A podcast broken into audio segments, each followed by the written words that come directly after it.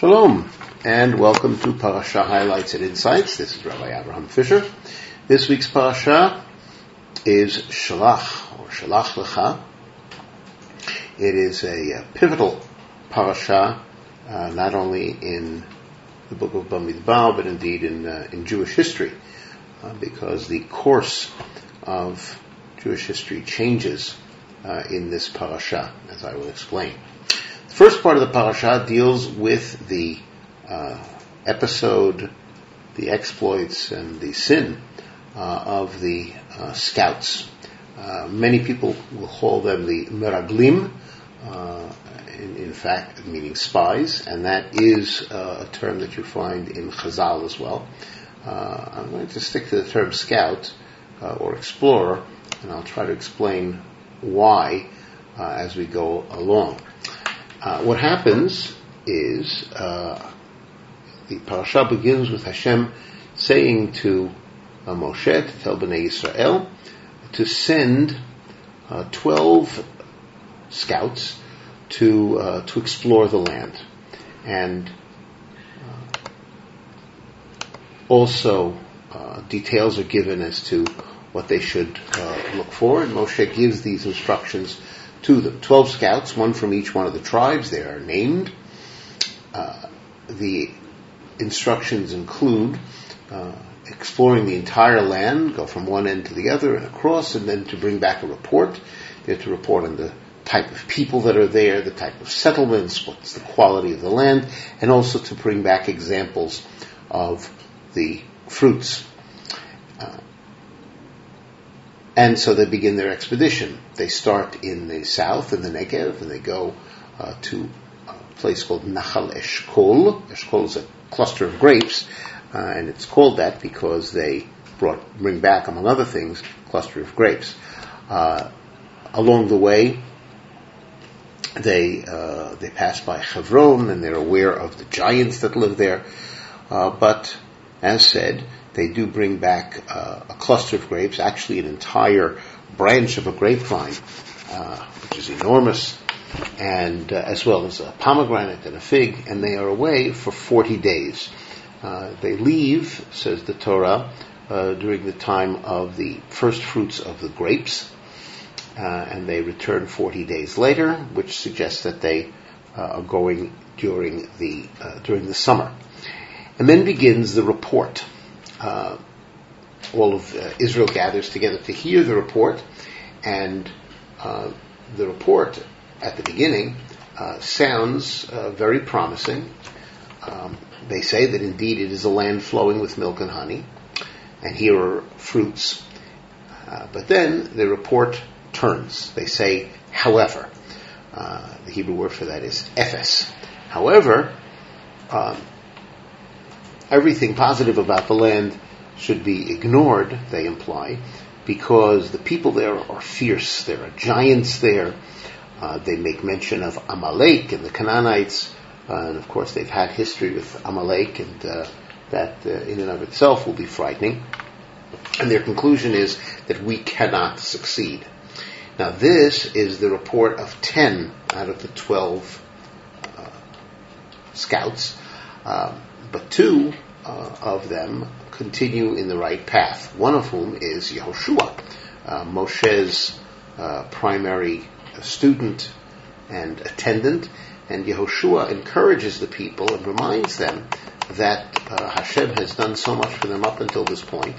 Uh, they do not need to worry uh, that they won't be able to take the land as as promised. But the people seem to ignore this uh, and so the people cry and they complain and they say, let's return to Egypt. Now the leaders of the people try to prevent a catastrophe. Moshe and Aaron fall to their faces.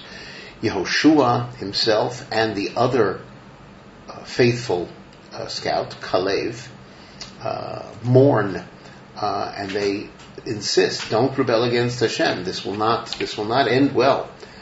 Uh, but the people seem to be unaffected uh, by uh, by all of these reactions. They continue in their uh, their insistence that uh, they've lost hope they are unable to to take the land. they want to even stone Yehoshua and Kalev. and Hashem says to Moshe in his anger, I will destroy the people and essentially start all over with you. And Moshe prays uh, that uh, they be that they be spared. Hashem, we might say, commutes the the sentence. He says they will not be destroyed. However, it's very clear that this generation, the generation that left Egypt, is not ready to uh, enter the land of Israel, and therefore God decrees that uh, rather than going into the land uh, soon, they will spend 40 years in the desert, one year for every day that the uh, scouts were in the land of Israel, um, until a new generation will be born. The old generation will die, and a new generation will be born, and they will be ready to uh, to enter the land. Uh, Yehoshua and Caleb, because they have been faithful, uh, they will enter the land of Israel. And then Hashem instructs that they are to uh, turn around and go back into the wilderness. They are not going to uh, proceed towards the land of Israel. Uh, the ten uh, scouts uh, are killed uh, by Hashem in a in a plague. Uh, rather than accepting their their punishment, their sentence, the people of Israel defy Hashem's decision, and they say, "We've made a mistake. We have sinned." Uh, and therefore we are going to ascend. Uh, we are going to go up to the land. Uh, but uh, Moshe says this is not to be. Moshe is not. Uh, Hashem is not with you, and you will not succeed. Uh, they try these defiant ones. They're known as the Ma'apilim, but um, they are met with resistance by Amalek and Canaan, and they drive them back. And so uh, it's very clear that uh, they are uh, that they are not going to enter the land uh, at this point, uh, and they do have to uh, turn around and follow Hashem's instructions to go into the land, into the wilderness, and to spend the balance of the forty years until the old generation dies and a new generation will be born. The second part of the parasha uh, is uh, mostly about uh, mitzvot, but one theme that seems to run through many of these mitzvot is a reminder that they will eventually, or the Jewish people will eventually enter the land of Israel, and the proof of that is that a number of these mitzvot uh, are applicable uh, particularly or exclusively in the land of Israel. Uh, one is the mitzvah of offering grain offerings and libations, uh, wine libations. These uh, were not offered uh, in the midbar. Um, and another one is the mitzvah of challah, that when one bakes, make, prepares dough over a certain amount, then a portion of it is removed, that that portion is itself called the challah, and it is given to the Kohanim. But as the Torah says, when it introduces this mitzvah, uh, it says that this mitzvah will only take effect when they enter the uh, land of Israel. So, uh, furthermore, we have the mitzvah of chatat offerings, sin offerings, uh, that bring atonement for uh, idolatry that is committed through ignorance, uh, but of course, we're reminded that uh, a sin that is done knowingly is punished. But a lot of these mitzvot are, uh, contain a, what we might call a subtext, uh, reminding us that although it has just been decreed on Bnei Israel that they will not, uh, this generation will not enter the uh, the land, uh, there will come a time that the Jewish people, not they but their children, will enter the land of Israel and, and they will be able to fulfill those mitzvot. So these mitzvot are uh, emphasized here uh, to provide that kind of encouragement. The last uh, two sections of the parasha, uh, one has to do with an incident, uh, the incident of uh, he's known as the Makoshesh Eitzim, the one who gathered wood on Shabbat. It says that this person, the Torah does not say his name, was found gathering wood on Shabbat. Found meaning he was witnessed. We also have to assume that he was warned not to do this because otherwise, being in violation of the laws of Shabbat, he uh, could be executed. And uh, those who found him bring him to Moshe and Aharon and before everyone else. They place him in jail until they get a, a clear uh, statement from Hashem as to what is the form of punishment. They knew that he is to be executed, but at this point it wasn't that clear uh, what form of execution. So Hashem says he's to be stoned.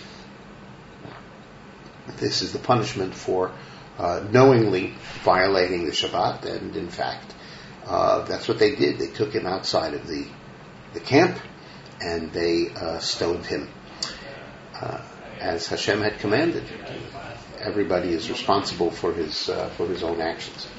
Finally, uh, the very last section of the Torah, of this Torah portion of Shalach Lecha, uh, should be familiar to us as the third paragraph of the Shema, uh, because it is the uh, paragraph of the Shema that talks about tzitzit.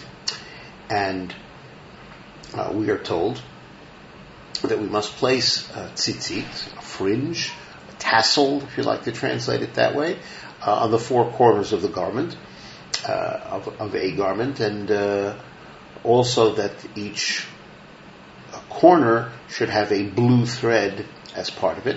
And the Torah says that the, wearing the tzitzit will be a reminder uh, that uh, that one is obligated to keep all the mitzvot. And Hashem concludes by saying, "I took you out of Egypt."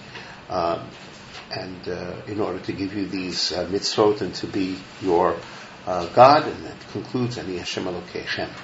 I am, I am the Lord your God. Once again, the Torah is uh, is telling us that we have an ongoing uh, relationship with God, manifest in in all ways, including the very way that we that we dress.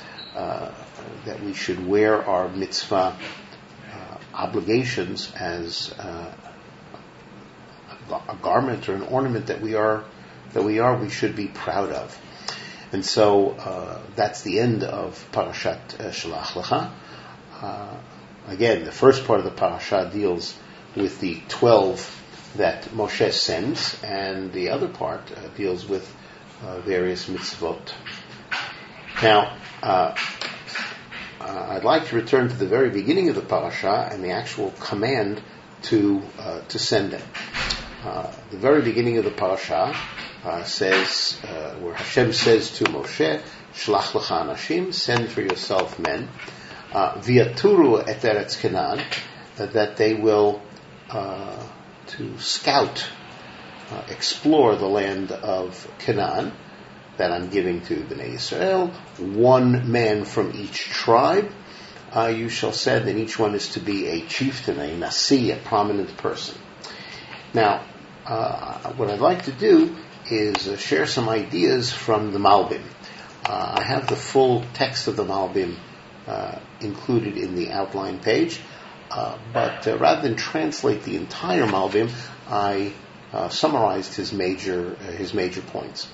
The Malbim insists that there are two different words in Hebrew for a spy. Uh, and uh, one of those words is miragel, plural miraglim, uh, but it is noteworthy that throughout this entire episode in our parasha, they are never called miraglim.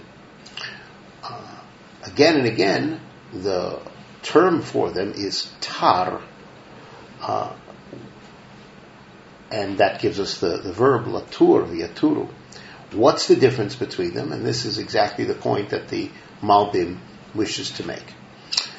He says a tar is a scout, an explorer, and he's the kind of uh, spy, if you will, who's sent by the nation uh, in advance to seek out an appropriate place to settle Tar is there to see what is a good place to settle in the land.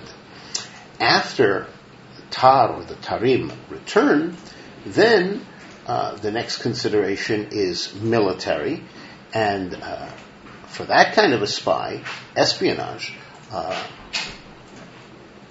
the the term for such a person who's sent on that kind of a spy mission, that's called a maragel.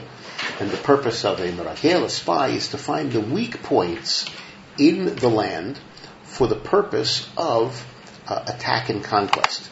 So according to uh, the Malbim, and he and he demonstrates this very uh, very convincingly, uh, is that there are uh, differences between them. Indeed, you can say that they have these two kinds of spies have opposite purposes. The tar is looking for the good aspects of the land. The Meragel is looking for the bad aspects. The Tar is looking for the good aspects because his purpose is to scout out the land, to explore the land in consideration of what's going to be a good place to settle in it.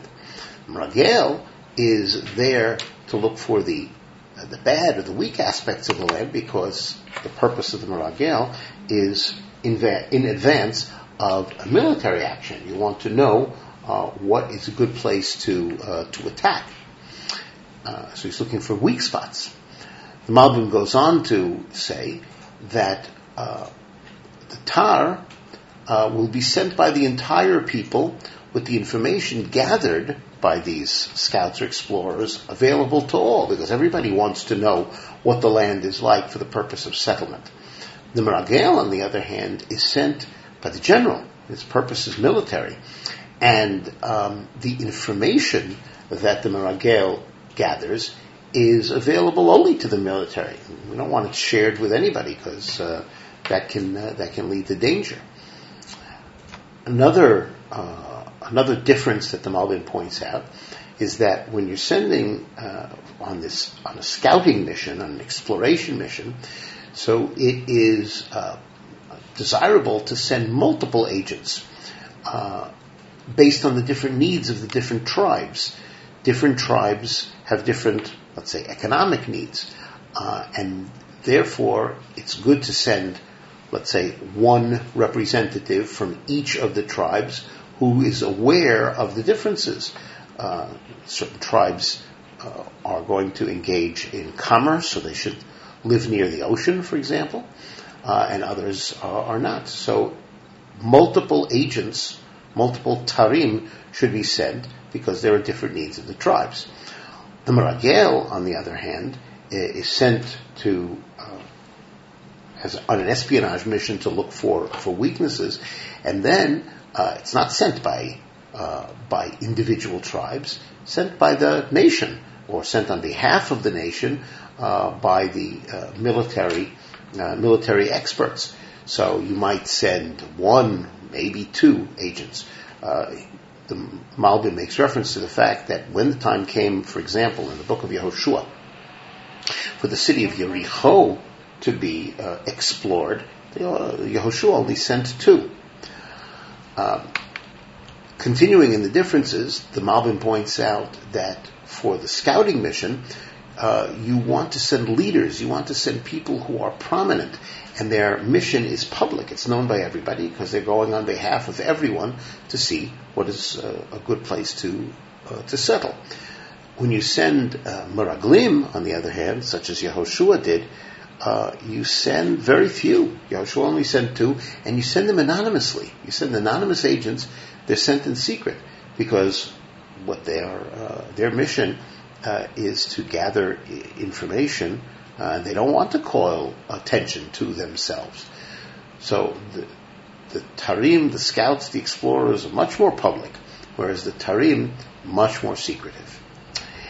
The Malbim goes on to explain, and he says this with reference to um, the way this episode is recounted in the book of Dvarim, because there's some other elements that are um, uh, evident then. So he says that uh, it was the people who wanted to send uh, spies, and Moshe thought at the time that it was appropriate to send spies, that is to say, on an espionage mission, because um, he thought that the land of Israel would be conquered through natural means, uh, which would include espionage, And uh, on the other hand, he didn't think it was appropriate to send scouts to see what kind of land it is because the goodness of the land was already assured. That was what Moshe thought. That's what uh, that, that's what he approached Hashem with. However, Hashem uh, told him, and we see this from our parasha, that uh, actually it's the other way around. The conquest of the land would have to be miraculous, and therefore spies for espionage purposes totally unnecessary in this case. Hashem was going to take care of everything. On the other hand, scouts, explorers would be acceptable uh, so that the people would get a better idea uh, not of whether to settle in the land, but where's the best place to settle in the land, uh, best for each one of the tribes. I should add uh, something that's not here in the Malbim, although he does say it later, uh, is that essentially the uh, the sin of the scouts, or the ten out of twelve scouts who uh, who came back with a report, was they made a mistake. They made a fundamental mistake in their mission. They were sent as tarim, as scouts, explorers. They came back uh, as meraglim. They came back giving a report uh, that talks about the negative aspects, as if that were their mission. Uh, so they betrayed their actual mission, and that could be why subsequently they're called uh, throughout Chazal, why they're called meraglim, uh, not because that's the way they were sent, but because that's the way they came back. They came back pointing out the negatives, and the result, of course, was uh, crying uh, that lasted that entire night, and then it was decreed that they were to uh, stay in the, in the desert, in the wilderness, for the balance of 40 years until a new generation, born in freedom, born to understand the responsibilities of freedom, would be prepared to enter the land. Thank you very much for joining me in this exploration of Parashat Shalach. This has been Rabbi Abraham Fischer for Parasha Highlights and Insights saying Shalom.